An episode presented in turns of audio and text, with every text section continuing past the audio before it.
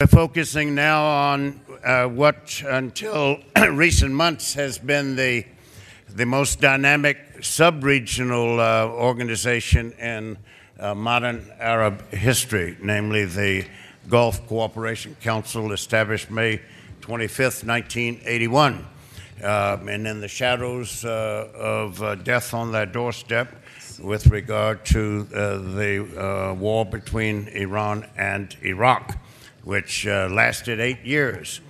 Um, and so when the GCC came into uh, existence, uh, many people from outside the region subjected it to ridicule uh, and dismissal uh, because they had looked at so many previous uh, attempts at Arab regional cooperation, integration, unity those words are important, and because so many had not worked out uh, or even gotten off the table beyond the rhetoric, um, their sights were deliberately lower uh, in order to uh, be more realistic, practical, and feasible in their reach. And so the key word was and has been all along cooperation. Uh, of course, the goal uh, in their first agreement, the Economic Unity Agreement of June 6, 1981, that's just two and a half weeks after was, GCC was establishment, uh, people misinterpreted that. They saw the word unity in it and said, wait a minute, wait a minute, wait a minute. Uh, they couldn't be less united, and the prospects for them to be united are remote. Uh, but that agreement was more a blueprint a framework uh, for reference for how they might formulate their development plans from then forward so as to have less duplication, less waste, less competition, at least of the harmful kind. And they have indeed established far more than any other previous sub regional Arab organization in modern Arab history. It, it uh, has its share of uh, detractors, and they outnumber its uh, supporters or boosters or those who would say something positive about it. But here we try to uh, ask that all step back, try to be detached, analytical, clinical, and objective, and fair to reality. This collectivity of six entities, and Ambassador Ziada is uh, immediate past ambassador to one of the member countries, uh, worked closely with the United States to bring about a unanimous resolution, July 15th, 1987, uh, of the United Nations Security Council calling for a ceasefire in the Iran Iraq war. Iraq accepted it immediately. Iran took 13 months, and uh, that was directly responsible for more death and maimed human beings. Uh, we could not have done that, with the United States. Uh, 15 votes in the UN Security Council. The last previous time something like that had happened, 15 out of 15, was during the Korean War. Well, actually, that wasn't 15 out of 15, that was 14. And the Soviet ambassador had gone to the bathroom, and that's when they voted. And uh, he's never been to the bathroom since. Uh, there, uh, and you can see it, I think, uh, the effects thereof. Uh, so that was quite a feat, but it was the GCC countries that brought the non permanent members, the 10, uh, to the table. Uh, secondly, they worked with the United States and Saudi Arabia and Pakistan to uh, bring about the end of the Soviet invasion and occupation of Afghanistan. And in so doing it, doing that drove the last nail in the coffin of the uh, uh, international communism and the Red Army. And the Soviet Union imploded shortly thereafter. Uh, we could not have done it alone. We did it with them, through them, by them. Uh, and thirdly, uh, working together, they prevented the Iranian Revolution from expanding to the western shores of the Gulf. Uh, give credit where credit is due. Uh, working together, that, those were uh, accomplishments of no small moment. Uh, now we have four speakers and two commentators, and I've asked them to try to be as succinct, effective, forthright, and uh, commentary as possible, and to please recommend steps forward to improve the existing situation. Our first speaker is Dr. Muhammad As-Salami. I had not met him until he came to this conference there, but he's had an important task and role, and uh, let's listen to his perspective. He's working on uh, Arab Iranian issues uh, from Riyadh. Dr. Salami.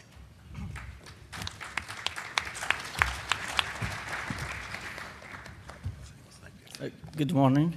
Uh, it is a pleasure to participate in this conference, and many thanks to the National Council on U.S. Arab Relations, and special thanks to Dr. John Anthony for inviting me.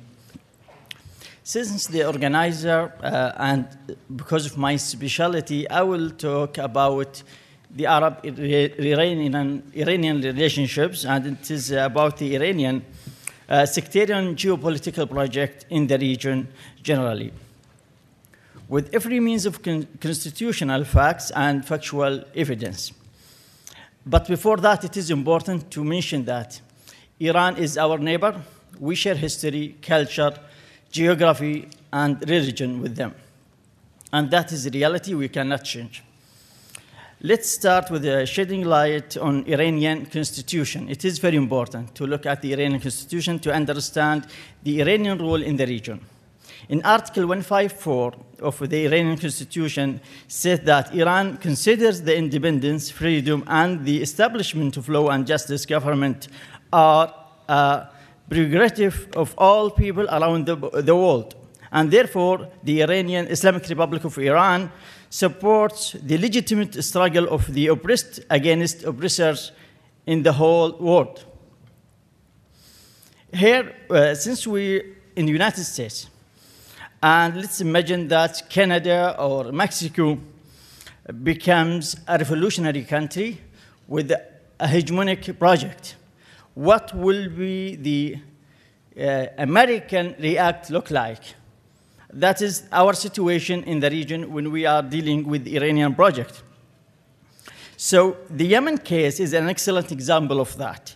We are talking about Iran here, and Iran has sent all type of weapons to uh, the Houthis to kill Yemenis and to fire the ballistic missiles towards Saudi Arabia uh, in the, I mean, the border uh, areas and all the way to Mecca. Another paragraph, uh, our article is the paragraph 5 of Article 2 of Iranian constitution, which is another important paragraph we need to deal with this paragraph says that belief in the imama, which is the belief, the Jafari principle, and continuous leadership is an essential base for the evolution's continuity. Allows me here to wonder isn't this text an express provisions that gives Iran the right to interfere in the other countries' internal affairs? It is a continuous revolution. It is not limited to the Iranian borders. Article 12 said that the official religion of Iran is the Islam in 12th school or Jafari. And this article cannot be changed. This is a sectarian article that uh, uh, define Iran as a sectarian country by definition, excluding Iranians inside, leave alone outside. The Sunnis, the Christian, Jews, Zaradushtans, you call them, they are not considered to be Iranians. So therefore, the problem is not our or Sunni Shia problem. It is the ideology eh, that leads the Iran and rules the Iranian uh, government. The cries eh, and disturbance in the region are clear evidence of the Khomeini legacy of Shia geopolitics that seeks general strategic policies drawn up the Iranian regime decision makers who are fully aware of the sectarian, historical, and pragmatic dimensions of this area. The Iranian leadership has been working on geographic expansions to promote Iranian interest in the targeted countries and to shape the, what's called the Shia, uh, the, the, Shia, the Shia crescent. And this can be achieved through encouraging Shia minorities in the region to revolt against local government by politicizing and material, uh, militarizing the Shia in countries like Iraq, Syria, Yemen, Bahrain, and other places. So, where does this come from?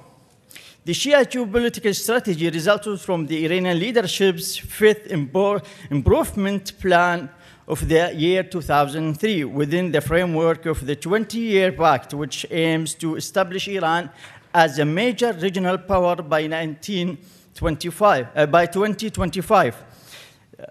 So that's the, the this 50 year plan of uh, penetration will see Iran aspire for the all expansions of Shias in the Arab world and Islamic countries. The close Iranian relationship with the terrorist groups is not fiction or political speculations. It is a reality, and we have all the, the evidence of the relation between Iran and ISIS and Iran and Al Qaeda before that. And what happens in Iraq, for example, when ISIS attacks Sunni cities like Fallujah, Anbar, uh, Ramadi and others is really a uh, pure fact of how uh, ISIS deals with the issues inside Iraq. So let's us consider this uh, for, a moment. The conclusion that can be drawn is yes, Iran is the only beneficiary of the ISIS behavior in the region. Today, Iran, with its ballistic uh, missiles, threatens international peace and advances their track record of terrorism and terrorist operations by targeting diplomatic missions and diplomats. United States was the one uh, first uh, country which was attacked. I mean, their embassy in Tehran, 1979. Uh, Saudi embassy in 1987. Uh, Saudi embassy again in 2006 the British, French embassies, and the assassination of many diplomats, whether inside and outside Iran.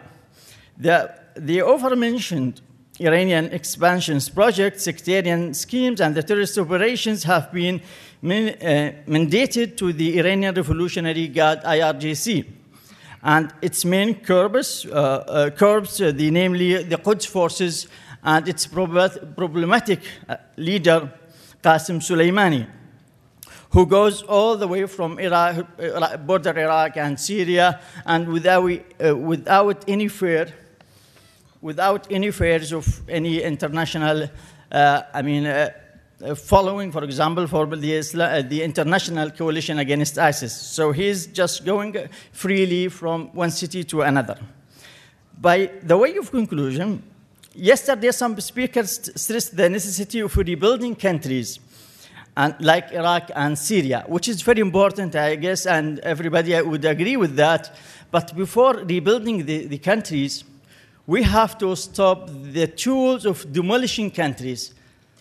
So that is, you cannot build while there is somebody demolishing and destroying the countries. So the key, the key priority for GCC countries and the, uh, and the region's safety is to order Iranian behavior and to deter Iranian behavior, and that requires linking the nuclear deal with the, uh, with the ballistic program, ballistic missile programs, and interference in the affairs of other countries, Arab countries or regional countries' internal affairs, and the handcuff of Iran IRGC and its affiliated militias, as well as coping with the terrorist organizations of mutual interest like ISIS. In other words, the issue of Iranian regime cannot be limited to the nuclear program, though, it's, uh, uh, though it is important, but more to the Iranian behavior in the region and beyond that.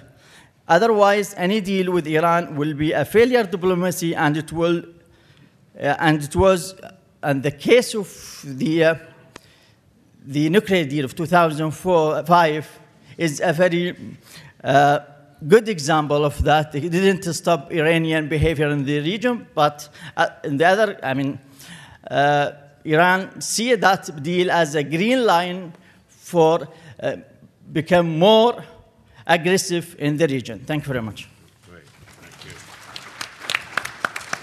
Thank you for uh, being succinct and keeping within a limited time schedule. We next turn to Dr. Uh, uh, Abdullah Baabood, uh, who has uh, a checkered record of achievements uh, there. He's been closely involved with the Gulf Research meetings uh, held annually in the University of Cambridge, the United Kingdom.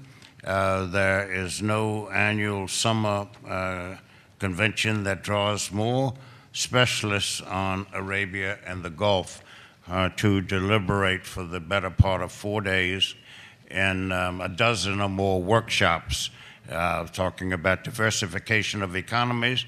Uh, he's been involved with the diversification of, ana- of analysis and description with regard to uh, substance uh, uh, of the realities of this particular region.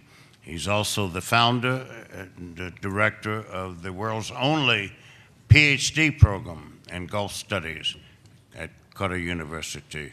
Please welcome Dr. Abdullah Baabood.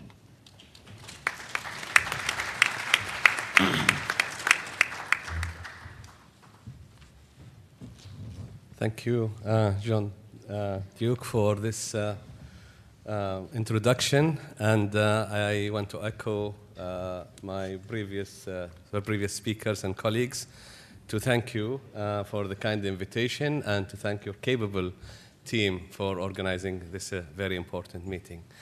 Your Excellencies, ladies and gentlemen, um, going to be talking about the GCC uh, states and their role in the, in the region. And uh, I see many of you here with gray hair and maybe some without hair, like me. And, uh, and you don't remember the Gulf, the, especially the young generation, when it was backwater, impoverished, uh, very quiet region. And now, for those of you who've been to the Gulf, you will see that is not no, longer the case. The Gulf has evolved, has changed, has transformed into a very modern region. Thanks in large part to uh, uh, the uh, energy uh, uh, wealth that was uh, found there and to the exports of that energy uh, globally and to the revenues that have been used to develop uh, the region. Now, with that a little introduction, um, you've, uh, the Gulf states were uh, basically uh, very vulnerable. Um, as my previous speaker has mentioned, there is, of course, a threat from Iran, and uh, John Duke has also talked about um, the invasion of uh, then the Soviet Union to Afghanistan, the conflicts around them. Uh, so these Gulf states started to get together and formed what is known as the Gulf Cooperation Council. Uh, the acronym is the GCC. The GCC, as also John Duke had explained, has um, achieved a number of goals. Of course, it set for itself a very large uh, and, and very ambitious goal. Uh, and it has so far achieved quite a lot. And we should applaud it for what it has achieved. Some of its achievement, of course, is um, the, um, the custom union, uh, the uh, common market, the uh, linking all the GCC together, the security agreement that uh, has been signed, uh, and uh, uh, the, the rail project, the uh, electricity network, and all of those achievements uh, that basically help to get the people together because the people of the Gulf states are basically uh, the same uh, people having and sharing the same culture and uh, the same destiny. And they wanted to work together to establish uh, a regional organization that can not only protect their security, but also see their ambition being fulfilled. Um, that has been achieved. At, uh, uh, of course, uh, it took some time. There is a lot of shortfalls. Um, their expectations were high, but nevertheless, there is a lot of work, or there was a lot of work that was being done to, um, to support this uh, uh, GCC project. The GCC, as a sub regional organization, was kind of a lighting rod for other regional organizations in the region. As you know, other regional organizations in the Arab world have not really functioned well, be it the Arab League, the Maghreb Union, uh, etc., but the, and other um, uh, other uh, integration projects that have uh, failed. The GCC so far has stood the time, stood the test, despite all the different uh, challenges that it has faced. It has protected the region, it has been explained earlier. It has helped to make the Gulf states um, uh, stand on their feet. And, uh, and if you go now and see the Gulf, it's, a, it's an island of prosperity and stability in the very turmoil region. Now, it was also acted as uh, a model for what could be future integration in the region. Most of these projects could have a spillover effect to uh, the regional countries if they succeeded and when they, uh, when they are complete. Also, the wealth that was accumulated in the GCC has been very useful, not only for its own people, but also for the people from the region who come to work and find jobs and opportunities. And there is, of course, remittances that they uh, send back home. The Gulf states, or the GCC states, have also invested in the uh, many uh, regional countries and try to uh, help them uh, develop. And we've seen, and there was a hope that the GCC states could actually transform the whole region uh, as well as the GCC and make it a much larger, prosperous, and stable uh, region. But things don't always go as planned. And you've all heard about the Arab Spring and, and the chaos that was created after that. And um, the GCC states uh, obviously um, had different opinions about the Arab Spring, so we, there was like competition between them. Um, some countries supported the, the revolutions and the uprising, and other countries were basically counter-revolutionary. Uh, not only they were competing, but um, they went to the extent that they even had proxy wars, as we see in some areas, especially in, uh, in, in uh, Libya. So unfortunately, the Arab Spring brought chaos with it. Uh, and of course, any revolution always has, uh, has a chaos. And, but it had a very negative effect on how the GCC states work.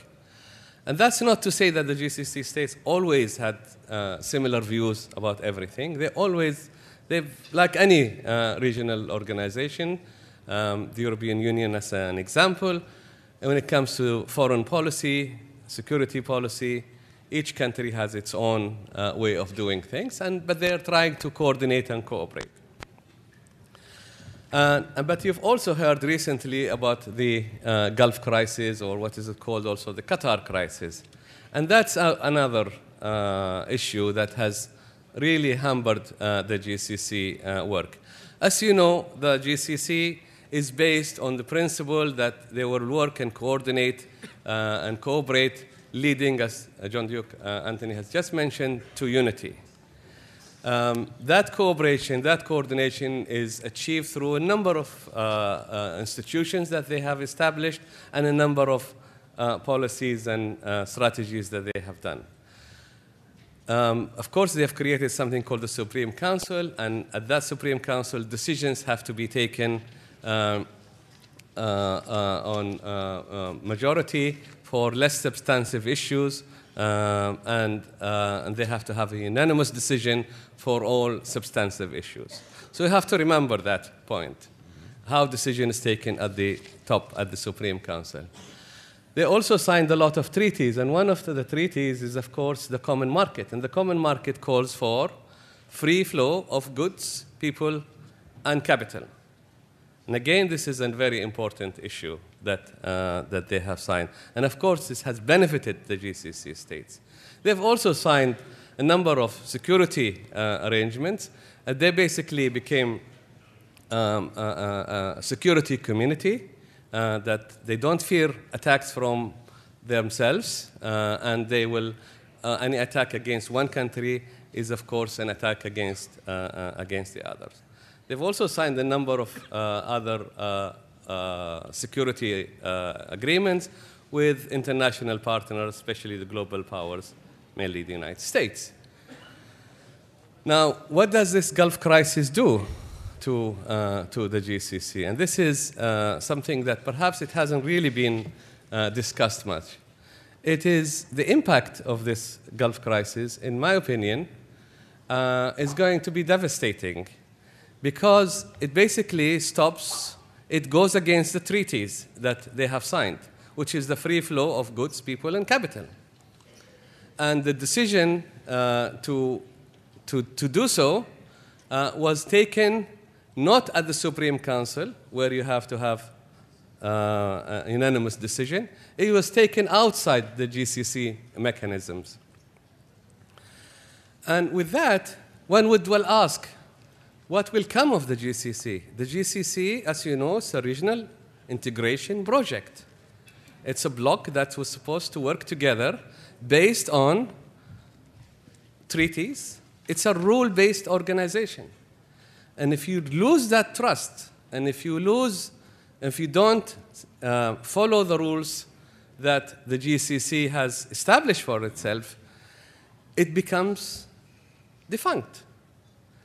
And this is, unfortunately, what is happening now that the GCC um, is not functioning as it's supposed to be.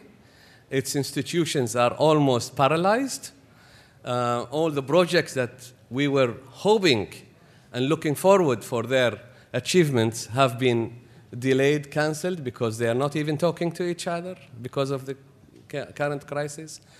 There is a, a, summit that's supposed to take place um, in Kuwait uh, in December, and there is a big question mark whether it will take place at all, and this will be the first time in, in the GCC history.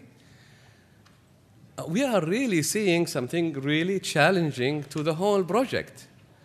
And the GCC was supposed to be, uh, on a security issue, uh, a block against Iran, for example. But what is happening with this uh, crisis is they are pushing other GCC states against Iran. It's counterintuitive. What are, you, are we going to achieve from this crisis where is it going to lead the GCC project? Um, are we, who's benefiting from it? It's not the GCC people, it's not the GCC states, it's not the, the leaders in the GCC. Uh, it seems to me that, that what is, uh, who's, uh, uh, the, the countries that are benefiting from this are the same, the countries that the GCC were supposed to um, uh, uh, protect themselves against them. So we're not helping ourselves. But also, the GCC has been um, an organization that has helped um, uh, and worked with international partners, especially the United States. There are a lot of negotiations that are taking place on the security issue, but also on the free uh, trade, trade uh, uh, negotiations. There is a free trade negotiations with the European Union. There is free trade negotiations with China and, and other countries. And all of this has come to a standstill. Um, so, in my opinion, this is really uh, something that the GCC will uh, have to rethink how it is going to work. Uh, in terms of uh, confronting terrorism and radicalization in the region. The GCC states worked with the U- US. Um, in terms of securing the region, the GCC states works with the US, and that security cannot be achieved uh, if the GCC states all don't collaborate together. Uh, you have to have a collective security for the whole region, and it really hampers uh, the uh, United States and the international coalition efforts against uh, terrorism. And it hampers also the uh, United States' efforts against confronting Iran and it protecting the region. If you, if you have conflict within the house, within your own house, it's going to be very difficult to protect uh, and you allow other people to come in and meddle in your uh, situation. And this is what is happening now. We have seen regional countries taking advantage of this. We've seen the Iranians, of course, are taking advantage of this, but we also seen the Turks uh, as well. We've given them room because of this crisis, but also international, other international powers who would like to step in. And I don't think Russia is far away from the region, and they do have an interest in um, having uh, some uh, a foothold in the region. So I think time has come that the GCC states leadership think seriously about protecting this regional organization, about protecting this project that the founding fathers have created, leading to um, more integration and more cooperation and more security and prosperity. And I will save you, Dr. John Duke, the, the second note. Thank you very much.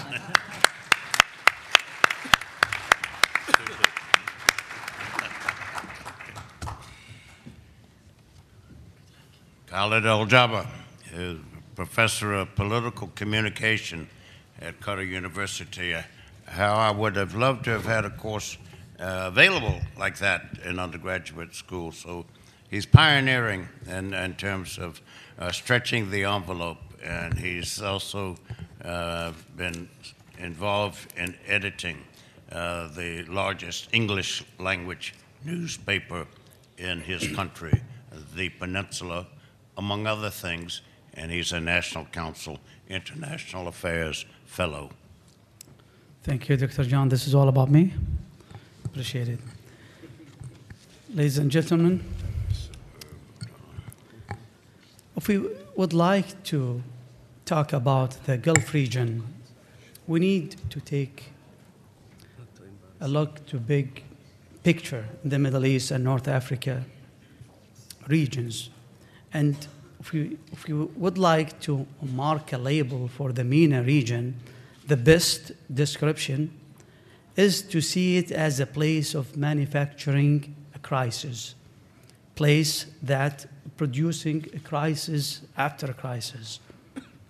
The continuing domestic and external crisis clearly appeared after the explosion of so called the Arab Spring by the end of 2010 and the beginning of 2011. And without doubt, it revealed various changing that reflect the nature of the transition phases and interaction pattern in the Middle East and North Africa region.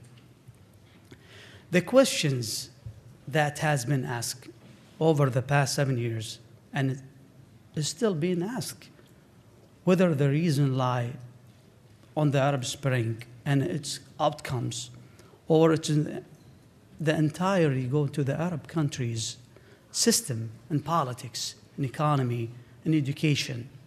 Is the problem internal or external? Inside or outside? Is it the religion approach, sectarian, secularism regime or state, the monarchy or the military state? Is it democracy and election or liberalism? Or is not about the political or open the political door for the new generation or still reinforcing the wisdom to the elders, or whether letting women drive a car or allowing her to drive the country.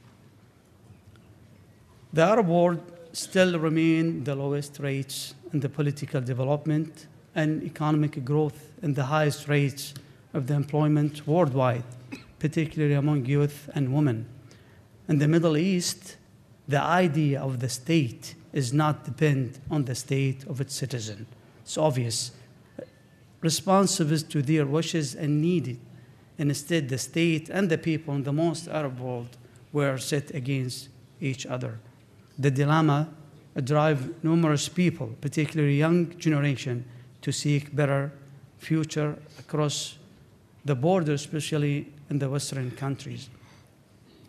The lesson of seven years taught us that the death of the old order does not mean that the old guard is no longer active in the region. On the country, dictatorship regime and police state are still the main model of government in the region. Therefore, investing in dictatorship regime from various Western government will not bring stability, security, or perspective of the region. This is very important to know the big picture before we go and discuss the Gulf region dealing with the whole problem in the Middle East. Because the battle in the Arab world today is no longer about identity and politics. It's not, it's, it's not about to label ourselves we are Islamist or secular. It's about how to govern. It's about giving everyone a fair share of the state resources, about creating a state which protect people rather than prayer of its people. It's about functional and fair-minded economy, transparency, and accountable government. If we move to Gulf region, we'll find that the current Gulf crisis is one of the worst, worst crises ever that the Gulf countries have witnesses. There has never been boycott or blockade of the GCC members state at this level in the history of an institutional. The Gulf states were generally characterized as a human, homogeneous and stable state in the region when compared to the all and other Arab countries. The issue surrounding this crisis is deeper than what appear on the surfaces.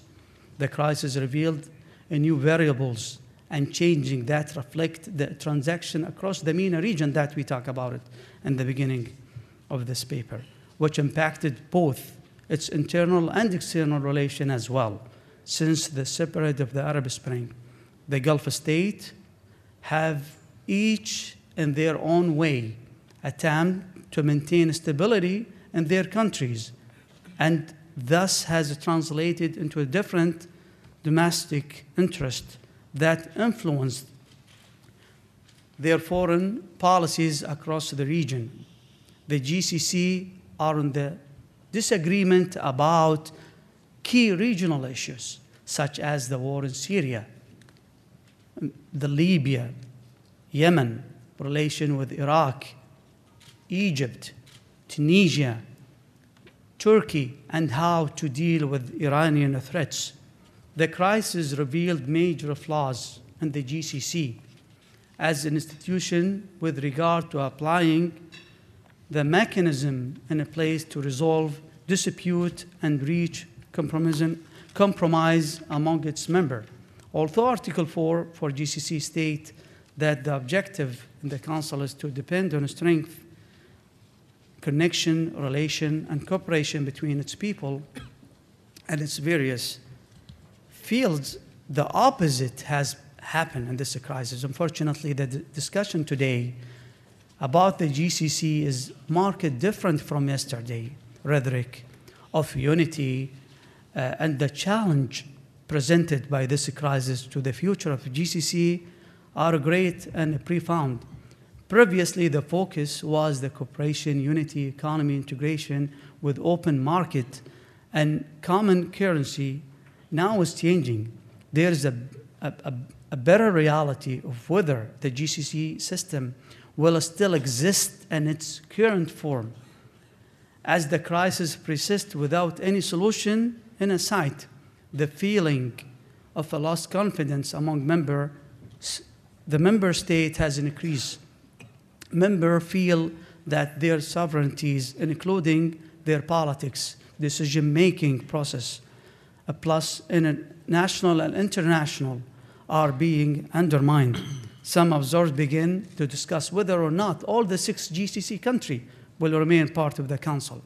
The current situation is pushing some states also to build a new alliance with a regional or international power which could have the GCC Union to become merely a symbolic institution similar to the Arab multilateral organization such as the Arab League. This crisis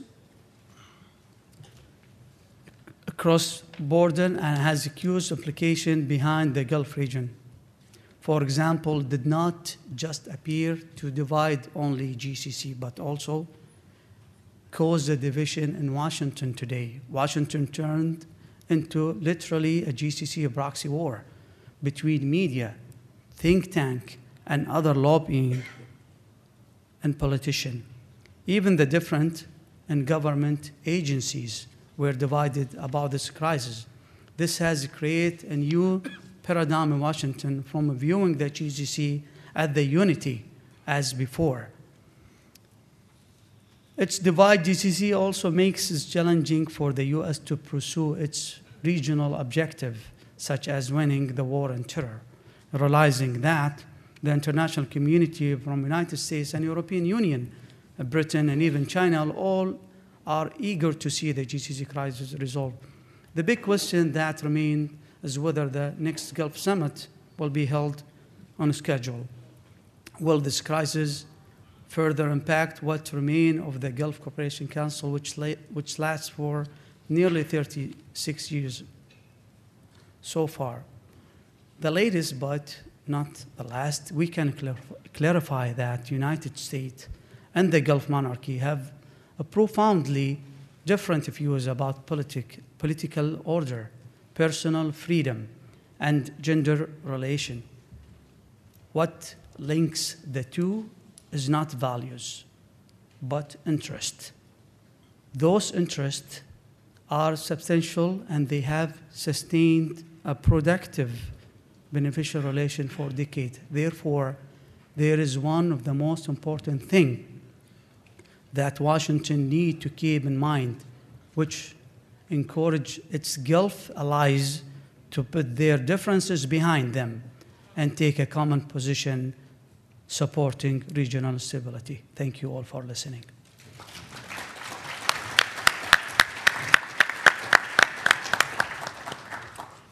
Next, uh, Dr. Fahad Nazer, uh, who's a prolific uh, scholar, researcher, writer uh, with numerous uh, publications to his credit. Dr. Nazer.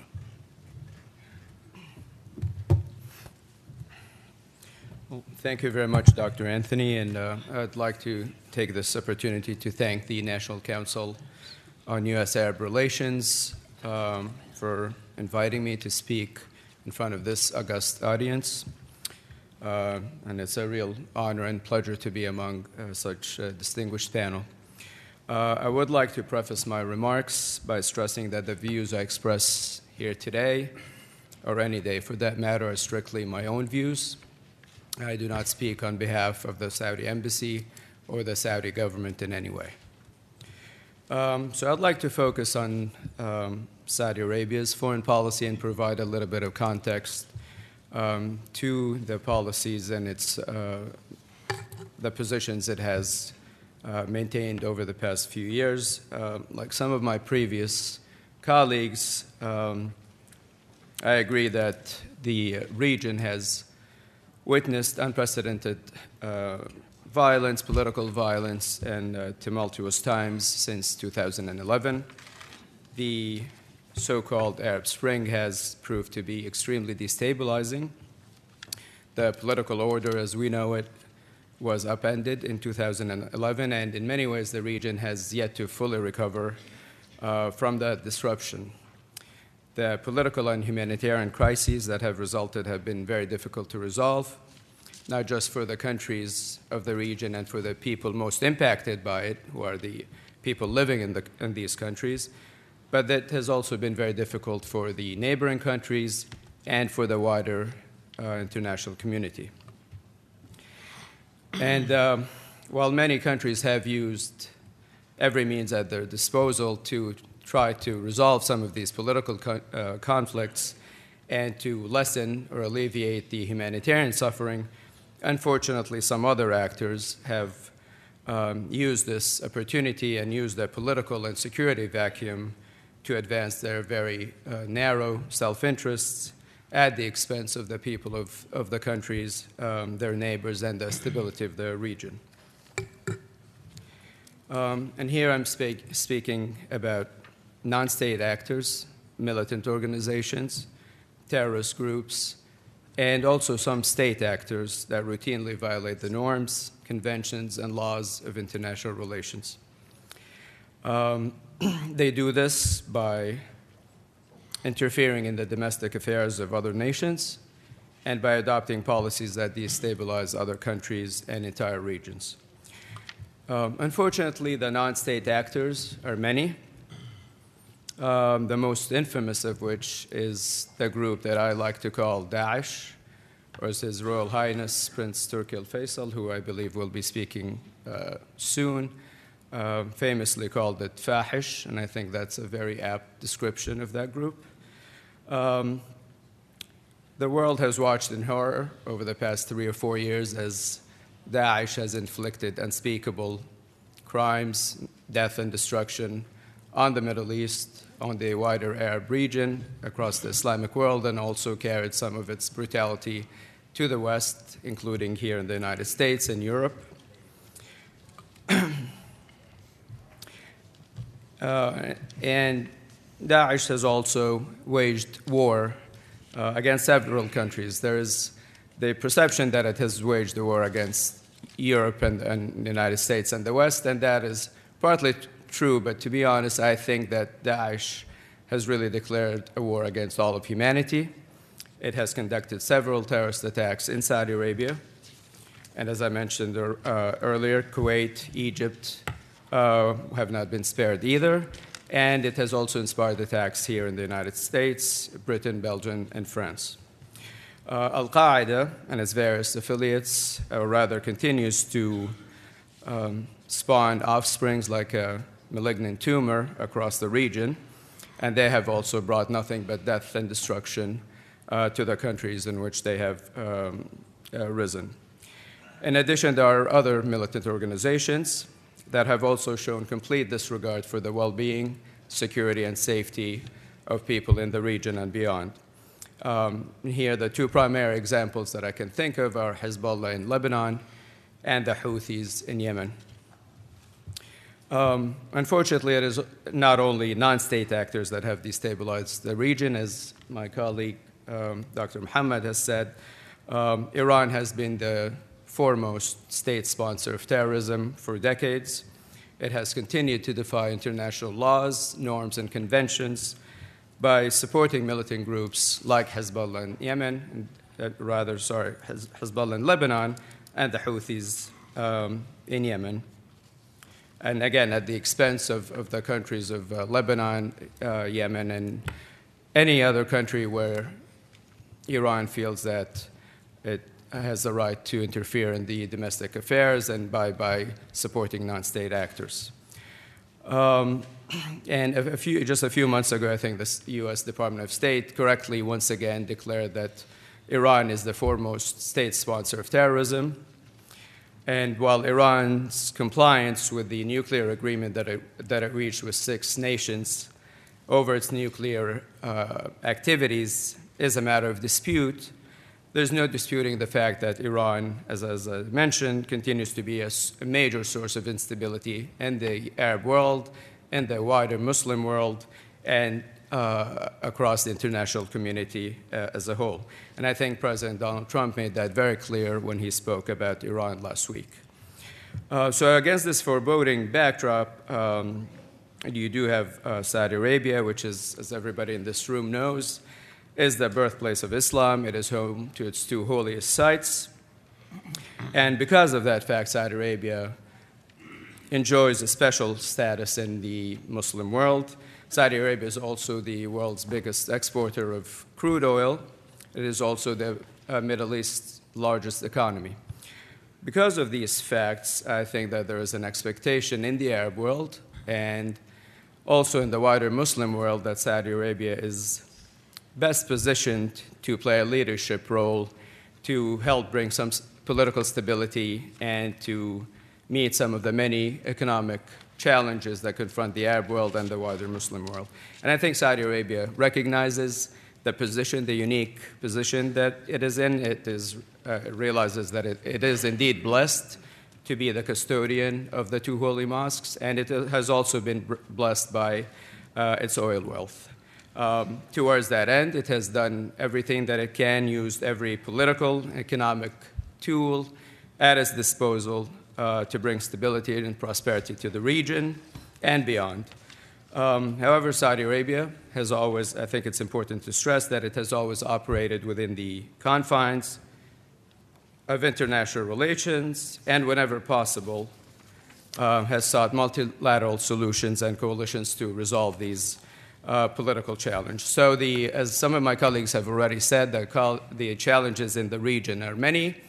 Uh, as far as Saudi Arabia is concerned, the true, two primary challenges are the ones stemming from non state actors in the form of Daesh. Saudi Arabia has done everything it can to counter Daesh. It has uh, hunted down its supporters inside Saudi Arabia and beyond. It has foiled many of its plots in Saudi Arabia and beyond, including here in the United States. And it has also discarded and discredited its false narrative on religious grounds. Saudi Arabia has also made it very clear that it will confront Iran's destabilizing uh, policies in the region. And uh, in the latest example, it has expressed its very strong support for uh, the US administration's new strategy in, uh, on Iran, which does take into account its various nefarious activities in the region and does not draw this uh, rather artificial uh, separation between its nuclear file and its uh, activities in the region. And uh, Dr. Anthony handed me a paper, and I think I'll leave it there. Thank you.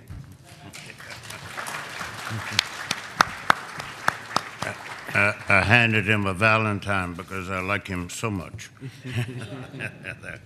um, no, we were uh, moving along here, and we'll have a, uh, almost a half an hour for di- discussion there, which is uh, going to be uh, rich as well.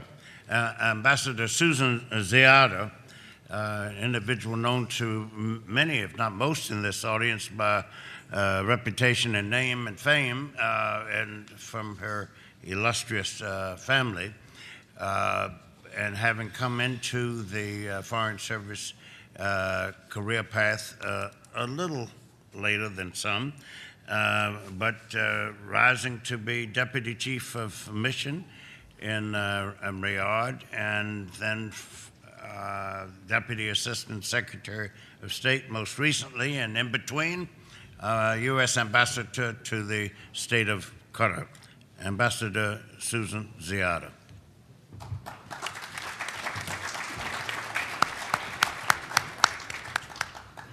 So I have the uh, task of trying to summarize a bit.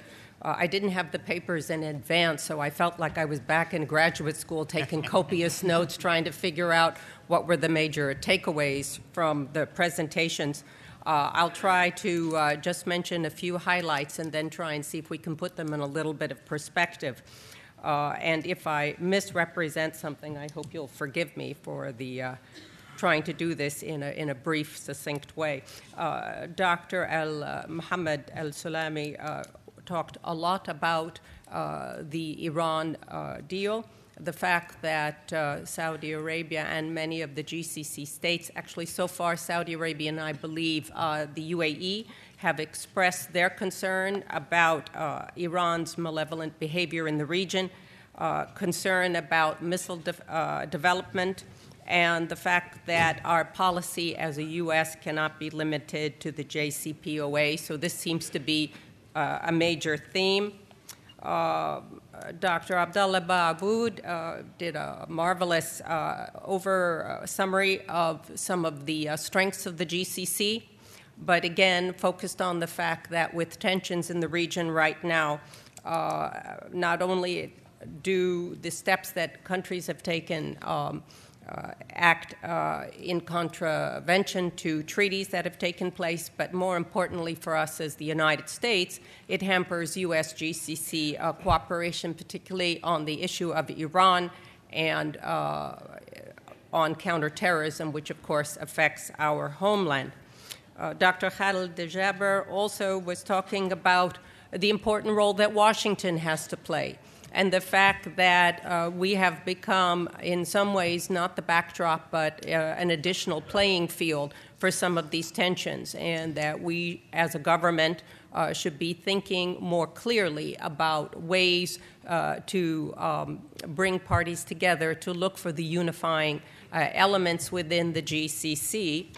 And then uh, Dr. Nazer, again, um, uh, emphasize the strength of Saudi Arabia in terms of its size, wealth, uh, its uh, protection of the holy places, and the role that it plays in terms of stability and what I always call is the big brother of the GCC in the region, and the fact that they see their role as the big brother, and therefore they're thinking on non state actors, they're thinking on um, Iran's uh, destabilizing role in the region, uh, certainly often is ascendant. I would just make two comments from my experience uh, having worked in the GCC. My last job as Deputy Assistant Secretary, I focused for two years on that uh, topic uh, at the State Department. But before then, I spent 12 years uh, in, in my career working in senior jobs in GCC countries. Um, so I think I would point to a couple of things. First of all, these countries, when they did come together, they have different uh, personalities, they have different objectives, they have different uh, criteria for how they see this relationship. Um, there are some countries that believe in you're either with us or against us, and they see things in rather binary terms. There are other countries, and I'll point, for example, Oman, you know, uh, friend to all, enemy to none, and see their role as, as a, a very different type of role. But the fact of the matter is that even till today, the GCC has had tremendous cooperation, particularly on the military side, working with us in the Gulf, whether it's uh, the task force that patrol the Persian Gulf and the change of command that has now gone through different GCC countries leading that uh, task force, or the fact that you have uh, different uh, LNOs posted at NAVCENT in Bahrain, uh, or you have the CAOC, the Combined Air Operations Center in Al Udeid in Qatar, with elements not only from uh, Western governments but from all the GCC countries to help us in the United States in terms of our prosecution of the war in Afghanistan and Iraq and in protection of Gulf waters all the way from Afghanistan through the Horn of uh, Africa up through the Suez Canal. So there is still a lot of cooperation on that level. I would say also that if you look at some of the areas uh, that are economic, the new tax um, codes that will be coming into the GCC countries, these have all been negotiated within the context of the GCC. They will be implemented at different stages, but it's a common theme and a common way of bringing around reform on economics, where you have countries that have been based on. Uh, on um, energy sources, having to diversify their economies, and looking at similar ways to do that. So I think that while we sometimes think that uh, the tensions will outweigh the, uh, the commonalities, the fact is that these countries have become a bit more muscular than they have been in the past. They are looking at things sometimes in more nationalistic ways that does uh, tint the way they approach things. But there are still common uh, there are still common uh, issues that bind them. There are still operational issues where they work together. And it seems to me that we, as the United States, have the opportunity to continue to focus on those areas and keep those threads and those linkages together in hopes that whatever tensions are taking place right now can dissipate through a common platform. Thank you.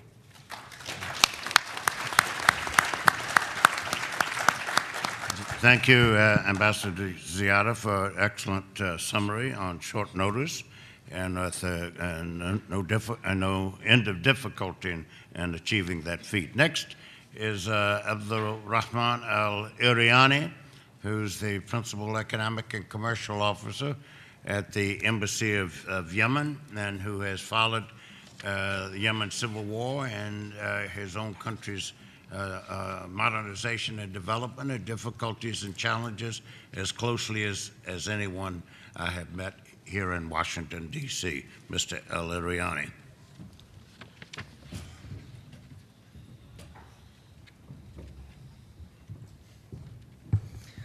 Thank you, Dr. Anthony, for the uh, generous introduction. Uh, it seems well, let me thank the speakers as well for the for an informative uh, for your informative remarks. I think we're we, we've covered the political and uh, the security issues uh, uh, hearing our uh, speakers. But I wanted to address more on the emergence of the post Arab Spring political economy. It brings additional challenges to pre existing challenges. Challenges mainly are coming now from conflict affected countries like Yemen, Syria, Iraq, Libya. And this is to add to pre existing challenges that I've mentioned.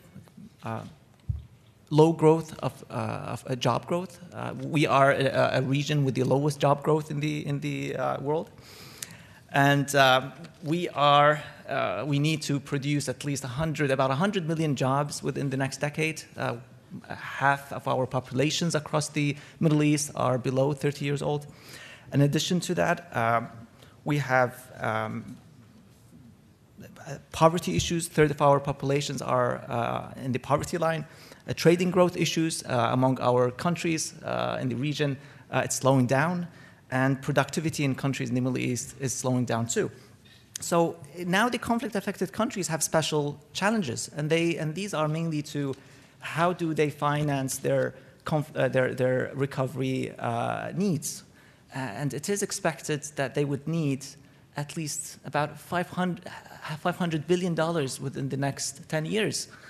And you know, plus the cost of unwinding the war economies, the mobilization and disarmament of militias in, in Yemen and elsewhere, th- these will cost additional, uh, will incur additional costs. So, despite the, so how does the GCC countries can play a role here? And despite these uh, economic challenges in the region, uh, GCC donors have been playing a critical role for the past four decades, funding projects, uh, development projects uh, in Arab and non-Arab countries and most of their um, and, and, their kind of their assistance is usually geared towards uh, funding infrastructural projects. So we now understand that the GCC countries can play a role in this regard, but uh, we need to figure out what are the drivers, what is the catalyst.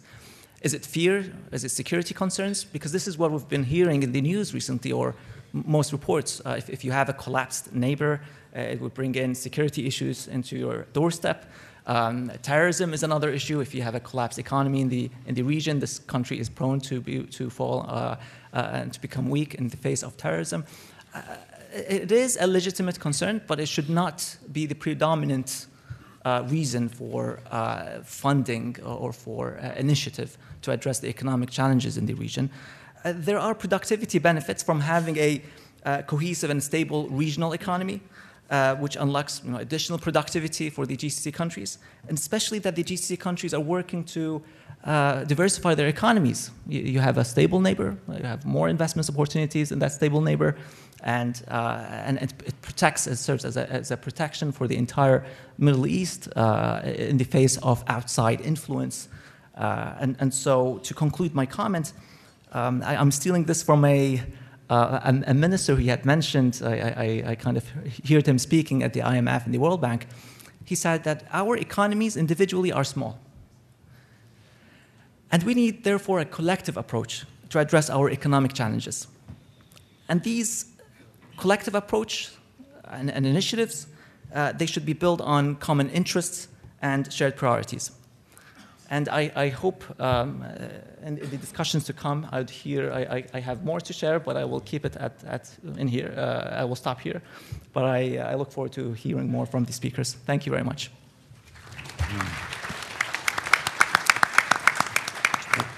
Thank, thank you, Mr. Al And we will have an opportunity, we will provide you one to elaborate on some of the themes that you just uh, uh, touched the surface on when you introduced them. Um, let me uh, read uh, some of the questions so that the juices in your respective minds can begin to flow even more um, pointedly and with a focus. And then um, I'll take your hands uh, uh, in terms of the ones that you, you want to respond to there or you feel, feel more pertinent, relevant, or comfortable responding to. Uh, one is Do you see any possible common grounds between Saudi Arabia and Iran to help bring back stability to Syria, Yemen, and Lebanon? And uh, not just limiting it to Saudi Arabia, but any of the GCC countries, uh, including Saudi Arabia. Is one uh, for uh, Drs. Mahmoud and Al Jaber regarding the Qatar crisis. How, if at all, do you see a role for His Majesty Sultan Qaboos of Oman, the region's elder statesman and longest ruling leader, to perhaps effectively mediate among the GCC's quote unquote warring factions? Uh, uh, how do you interpret Qatar's behavior after the Arab Spring? This is for Dr. Khalid Al Jaber. And why, in your view, do you think Qatar uh, decided to sacrifice its relation with the Gulf states? For what purpose? You can take issue with the premise of the question if you like. You can answer it any uh, way you please.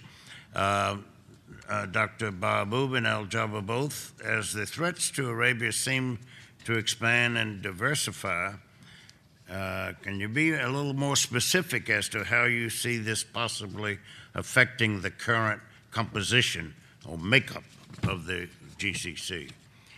Uh, another one, taking a broader perspective of the region to include South Asia. Um, has India and Pakistan come into this at all? They have uh, hundreds of thousands of their nationals uh, in the GCC uh, countries there. And um, things going on with Hindu nationalism on the rise in India.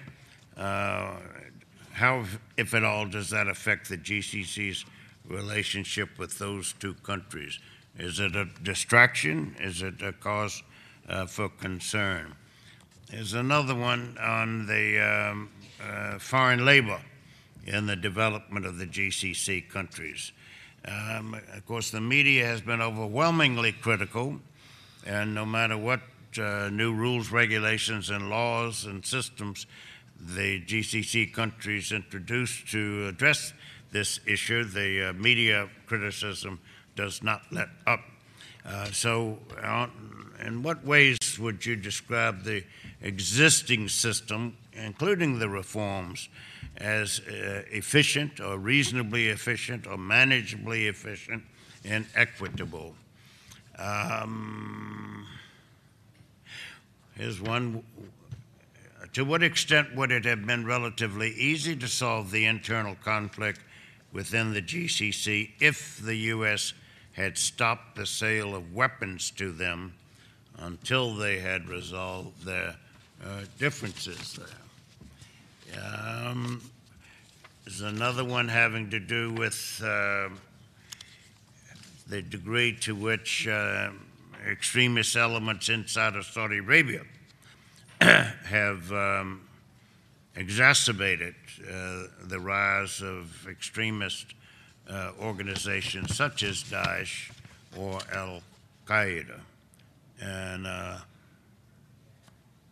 Lebanon, uh, any further comment on Lebanon's involvement through Hezbollah or otherwise, given the United States uh, engagement with uh, Lebanon, providing it with arms, and um, if that has uh, deterred Israel. Uh, two more, then I'll stop and let you go at it. Um, is the GCC a vibrant organization pending the current problems it is facing, or is it um, in its last uh, and hardly its finest hour? And um, GCC's involvement in Syria. Uh, there are differences between Saudi Arabia and Qatar in their approaches to, to uh, the situation in uh, Syria. Um, that's, that's enough. Anybody want to raise their hand and go first? Yes, uh, Dr. Salami. Yes, sir. I will talk about the first question, which is Saudi and Iran. Uh, in Iran, we have two sides of the of Iran. We have to We have the government, and we have what they can call the deep state, which is the Revolutionary Guard and the Khamenei office. The government, Rouhani, Zarif, and others, talk about uh, solving the problem with the GCC, with the Arab world, and especially with Saudi Arabia. The problem is that they cannot deliver. They give promises, but they cannot deliver. The other side is, I mean, the Revolutionary Guard, we see their behavior in the region. So I don't think they will stop uh, the project they announced since 1979, which is exporting the revolution and constructing what they call the greater uh, state, what the Mahdavi state, which is a sectarian state. Uh, so, uh, unless, in my opinion, Iran stops its behavior in the region and uh, deliver their promises, there will be no chance, unfortunately, to compromise or find a solution between Iran and the GCC or the Arab countries. Uh, what we see in the region now, especially in Syria, Lebanon, Iraq, and Yemen, and Bahrain, is a, a good example of the Iranian project in the region, geopolitical Shias. And uh, unless Iran stops interfering in the internal affairs and domestic affairs of the Arab countries and Saudi Arabia, in specific in the eastern province of Saudi Arabia, uh, unfortunately, again, we cannot see any light in the end of the tunnels. Uh, we, we, hope, but uh, it is uh, on the Iranian side to, to decide if they want to turn from a revolutionary state to a normal state to coexist with their neighbor countries. Thank you. Thank you very much. And, and if each of you would try to be similarly succinct, um, we've got time here to get a great deal of information and insight, knowledge, and, out, and understanding out here. Uh, next person want to take a stab, and only one answer one question at a time.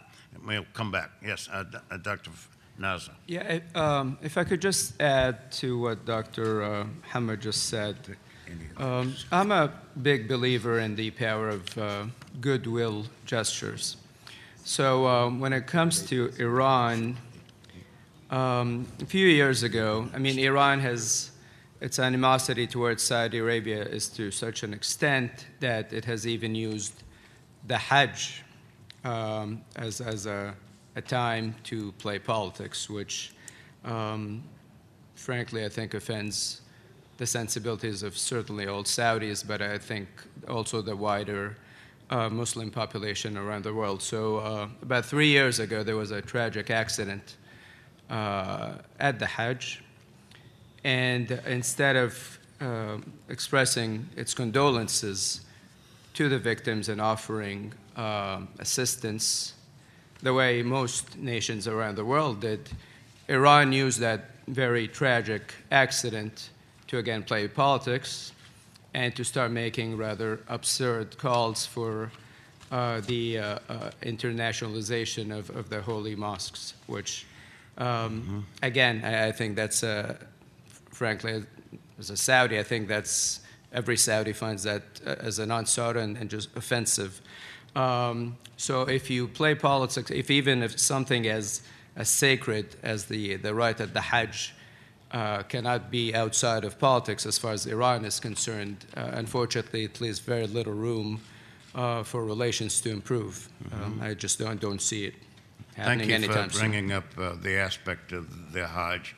Uh, no one else had done so, and you're right to introduce it.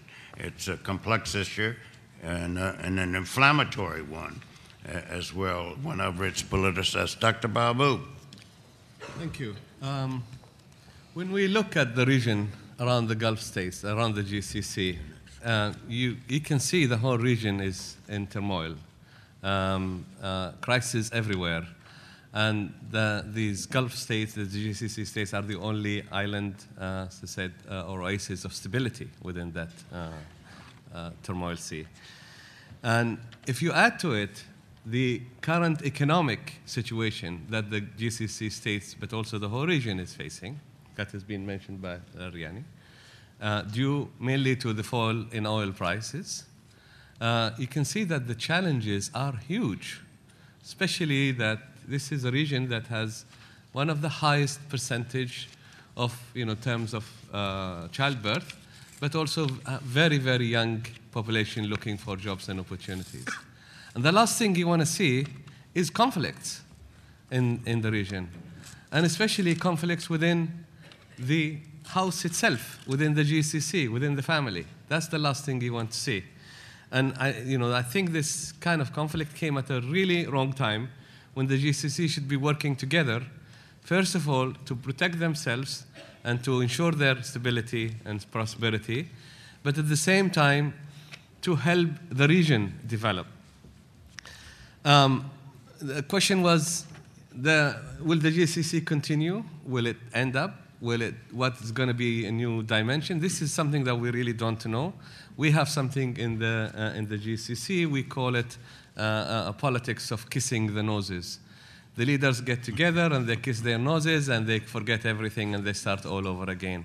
So that might happen. Um, you know, this is the GCC, this is the Middle East, anything could, uh, could happen. But if this continues like this, it really doesn't bode well for the regional organization and for all of us uh, in the region. Is there going to be new members of the GCC? I think the GCC has to expand and has to change and has to evolve. This, this, this uh, conflict may really give it a chance to, to evolve. And I think the GCC should not forget Yemen which I, we did not talk about this. Yemen has always wanted to be part of the GCC, um, and now we have failed Yemen, uh, and not only the GCC has, has, failed Yemen, but also the whole uh, international community has failed Yemen. And we are now paying the price for that. And we don't want to get into you know, what happened and how, but Yemen has to be saved and has to be brought into somehow um, some kind of measures that the GCC uh, uh, states can incorporate Yemen within its region. They cannot be and continue to be just a club for rich people and the monarchies uh, uh of, uh, of the Gulf.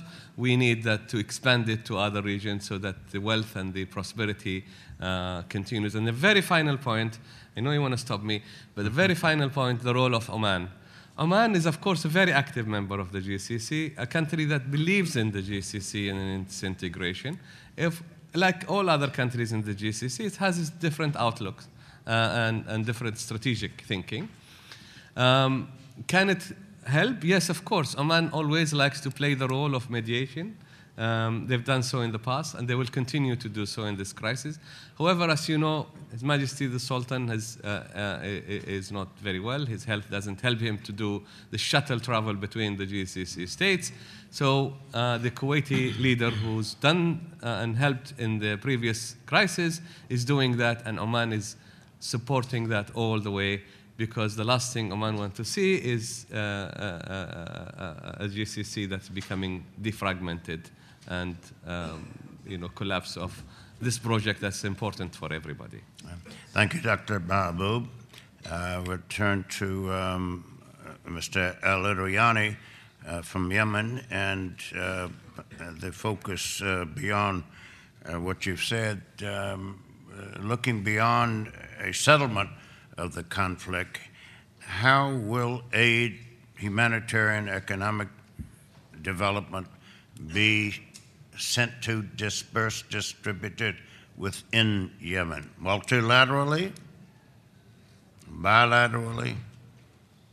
A hybrid between the two. Please mm-hmm. um, elaborate on that and the kissing of the noses, uh, whether there's likely to be nasal congestion uh, or a free flowing passageway into the lungs. Thank, thank you, Dr. Anthony, for your question. Uh, so, y- Yemen economic relations with the GCC is uh, strategic. Uh, for instance, in Saudi Arabia, we have about two and a half million migrant workers. There are uh, you know, remittance flow that comes from Saudi Arabia in the, in the amount of, uh, uh, in, in, in, that amount of, of, of 2.5 to 3 billion dollars. So we are geared, we positioned ourselves to speak with our uh, neighbors, with our permanent neighbors, Uh, we want to capitalize on that uh, strategic partnership with Saudi Arabia and the GCC in general. Uh, there are different venues from where we can, uh, you know, uh, channel aid from the GCC. You have the bilateral uh, funds, and you have the regional funds. The bilateral funds, such as the Saudi Fund for Development, Abu Dhabi Fund for Development, and the Kuwait Fund for Economic Development. And the, for the regional ones, you have the Islamic Development Bank, uh, and the Arab uh, and the Arab Economic and Social Development. Um, I might be uh, not mentioning it right, but it's based in Kuwait. So, for instance, the Islamic Development Bank, we've already initiated um, discussions, and they've been very helpful. They've uh, initiated a uh, a, a, uh, a survey, a damage and needs uh, survey, assisting the EU and the World Bank. So the, the thing is, we should not wait until the conflict ends in Yemen. Um, we need to uh, work uh, in areas that have been stabilized by the government and elsewhere as well. I mean, the government of Yemen is open, of course, for aid to go into uh, uh, across all the countries, uh, whether that is in areas controlled by the government or not controlled by the government. And so we, need to capitalize as well on the GCC's donors approach, uh, that approach that, that, that they emphasize on donors and recipient uh, dialogue. And, and they've been using this approach for the past four decades. It has affected, it has uh, uh, aided in, in, in making sure that uh, flow of aid is effective. Um, and they've been utilizing the South-South model of, um, of uh, aid giving. This has kind of uh, been uh, countering the uh, already pre-existing uh, aid model that has been there from the um, multilateral organizations. But at the same time, I mean, we need to emphasize that these funds in the, in the GCC are, are flexible and they're adaptable. And we need to highlight that we share with the GCC, of course, linguistic, cultural, and religious ties. Uh, it, it, makes it easier for us to communicate Yemen needs. Uh, and you know, they, they, the GCC in general upholds as well uh, the counterparties' sovereignty. Uh, and so it, it's frank discussions that we have with these donors, and we're very pleased with the productive recent talks that we've had uh, with these funds. So, uh, I, I, to sum up, I, I, think that these funds can play a strategic role not only in Yemen but elsewhere uh, in the region too. Thank you. Thank you. Um, and th- there was yesterday, or I think this morning, a U.S. Agency for International Development official and representative here. Um, I'd like to see the two of you engage one another uh, in terms of uh, what can you learn from each in terms of past lessons uh, perceived. Uh, Ambassador Ziadeh, are you um, comfortable coming in here now? What would you like me to discuss? Uh, taking any of the questions that I, I put- don't mind, but which one specifically? Um, all right, let's, let's put this one out. Uh, people Oh, God, wonder when ask? the um, uh, crisis will be resolved and whether the parties will uh, get back together. What do you think you're looking at on this dais? So he saved me the They are together, question. Yeah, no, they, they are together. Look, uh, these countries in the region uh, that are part of the GCC, even before the GCC, they are countries that have lived together, groups of people that have lived together as neighbors. Uh, their families, their tribes, their relations, their economic development, their um, uh, investments crisscross uh, borders all up and down the Gulf. I always joked and said it was so easy living and serving in the Gulf because I never had to learn a new set of names every time I moved from one country to the other because they were the same names. And the fact is that their culture is so similar. They have different personalities, they have different uh, ways of doing things that stems in part from their different populations. There are some differences. Bahrain, for example, with a with a more um, uh, heterogeneous uh, population. Uh, Oman, of course, is different because of its geography, where it's situated. But at the end of the day, these are countries that have in the past had differences, differences over borders, uh, differences over even uh, economic development. I remember when I was serving in Bahrain, you had a situation where we were negotiating the free trade agreement between uh, the US and Bahrain. And I will tell you that the Saudis were not very happy about that because for them, this went outside the confines of the GCC and a common tariff. And they did have a perspective on that, I might add.